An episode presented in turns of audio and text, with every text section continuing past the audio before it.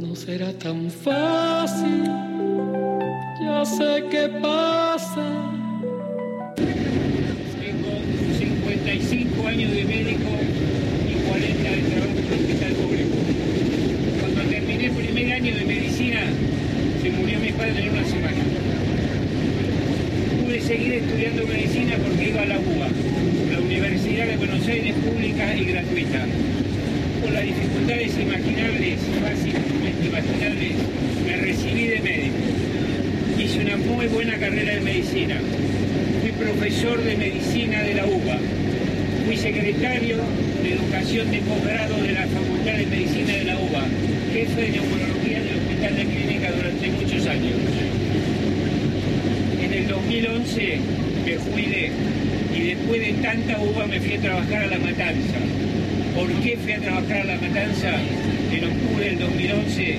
Porque en el 2012 se abría la primera carrera de medicina pública y gratuita en el polo urbano, donde vive mucha gente pobre y que le cuesta muchísimo acceder a la universidad. Los pobres en La Matanza entraron a la universidad, aprendieron, se recibieron de médicos y de médicas, trabajaron en la pandemia, siguen trabajando los hospitales de la zona. Le devolvieron de esta manera al país lo que el país le posibilitó a ellos como me lo posibilitó a mí muchos años antes. Pudieron estudiar porque era la universidad pública, gratuita y de vecindad. Compatriotas, está hablando de privatizar la salud y de privatizar la educación. Sería un daño irreparable privatizar la salud y la educación. Costarían generaciones para volver a tener universidad y eh, salud y, y educación pública y gratuita. Está claro, salud pública sí, educación pública sí, mi ley no. Muchísimas gracias por su atención. Yo vengo a ofrecer mi corazón. No todo está perdido, ¿eh? Mientras existan tipos que son muchos y tipas como Ricardo Gené, médico, neumonólogo y docente, que estudió la UBA, como quien le habla. Y la verdad, la UBA mío. Yo digo UBA y la puta. ¿Sabés cómo camino por la calle? Tiramos un ejército. Yo te manco con la UBA en la espalda. Y está con nosotros, nos está escuchando. Ricardo, ¿cómo va? Un abrazo grande, gracias por atendernos aquí en Radio Nacional. No, un gusto, mira, los escucho diariamente. El programa de ustedes es muy bueno, vos, Gustavo, fenomenales. Me siento emocionado. La introducción de esa hermosa cantante tan nuestra. Este, y Radio Nacional. Así que bueno, he vivido ayer un día muy, muy, muy fuerte, muy emocionante, porque eso que ustedes escucharon lo hice unas 10 veces ayer. Este, en el subte y en el tren de, de 11 a Caballito y de vuelta. Y decime la repercusión porque escuchamos aplausos, generalmente fue así. Fenomenal. Me aplaudieron siempre, pero no solo eso. Cuando yo terminaba, la gente venía y me agradecía. Jóvenes, jóvenes, muy emocionadas, una llorisqueando. Así que fue una cosa muy, muy linda, muy linda. Eh, lo viví con una intensidad increíble, este, con un compañero y con mi compañera que filmaban. Así que... ¿Ningún loquito suelto por ahí? No, todo bien. Tres. Ah, uno, uno dijo que Massa deje de robar. Bien, ¿qué tendrá que otro, Otro dijo que mentira esto de la salud pública. Uh. Pavadas, pavadas, mínima, mínima. La gente en silencio escucha. Claro, yo fui a propósito de saco, camisa, porque quien habla en, en, en los trenes habitualmente, en Sí. subte, ¿no? Entonces, ya, ya decir un minuto le pido la atención, ya llamó, llamaba la atención. Y la gente se enganchaba enseguida y escuchaba todo.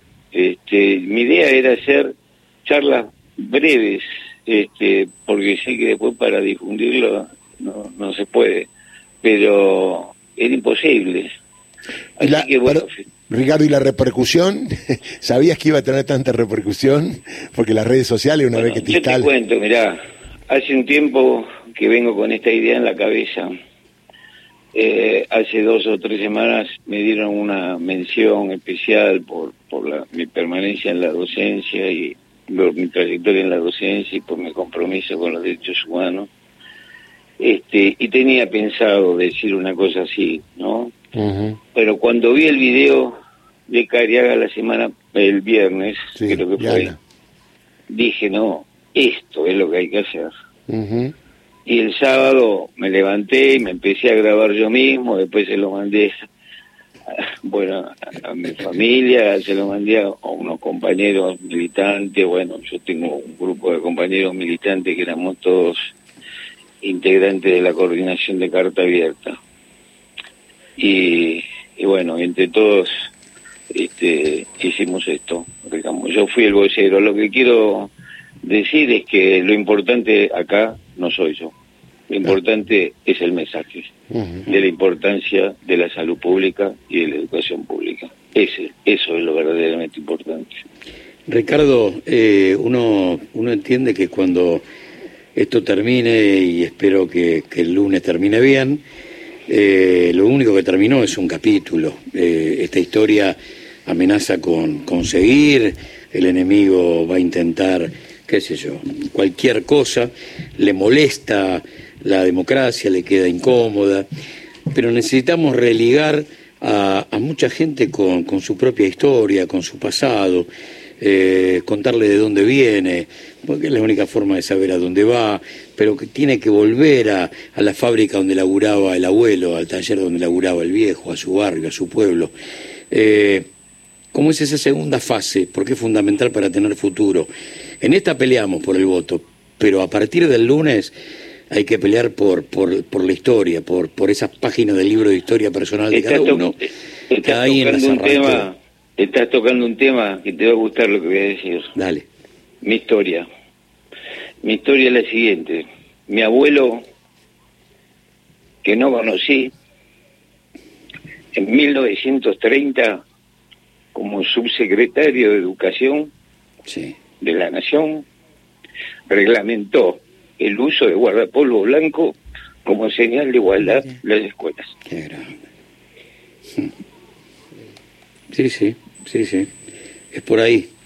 Es contar cada uno de nosotros de dónde viene y, terminar de entender de qué se trata eh, la democracia en función de, de la equidad, de la distribución, de la justicia.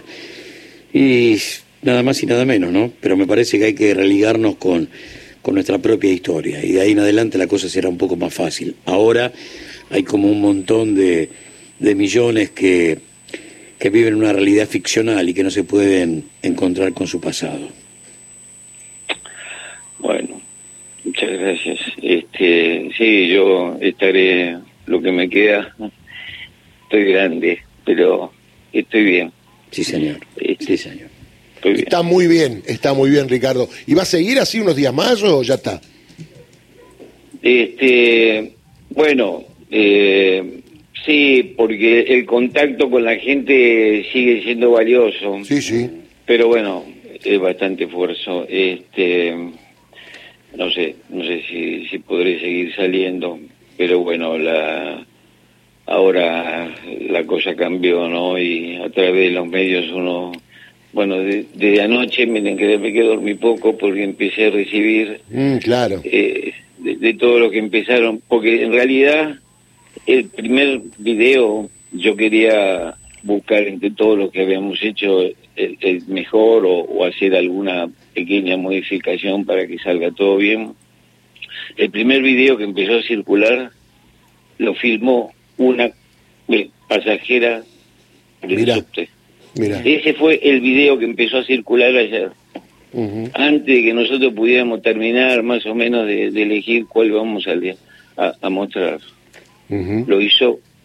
Y ese video me llega a mí de una ex compañera de la matanza que me dice, Ricardo, mira lo que me manda la madre de un compañero de mi hijo. Así empieza. Te felicito. Y eso fue a las 7 de la tarde, fue una cosa a las, eso puede ser, a las 9 de la noche.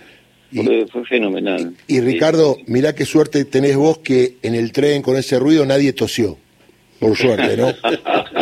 este, sí, sí, sí, Ricardo, un abrazo grande y bueno, gracias de corazón. Necesitamos mucha gente como vos, ¿eh? No, no, por favor, estoy, estoy muy encantado porque, bueno, es un granito de arena para, para la democracia y, y para el país. Este, tengo dos hijos, tengo dos nietas y a todos los compañeros este, dejarle un país mejor, ¿no? Muy bien, Ricardo, un beso grande y, mucha suerte para todos, ¿eh? Gracias. Gracias, muy amables. Hasta luego. Ricardo Gené, médico neumonólogo, neumonólogo, perdón, y docente.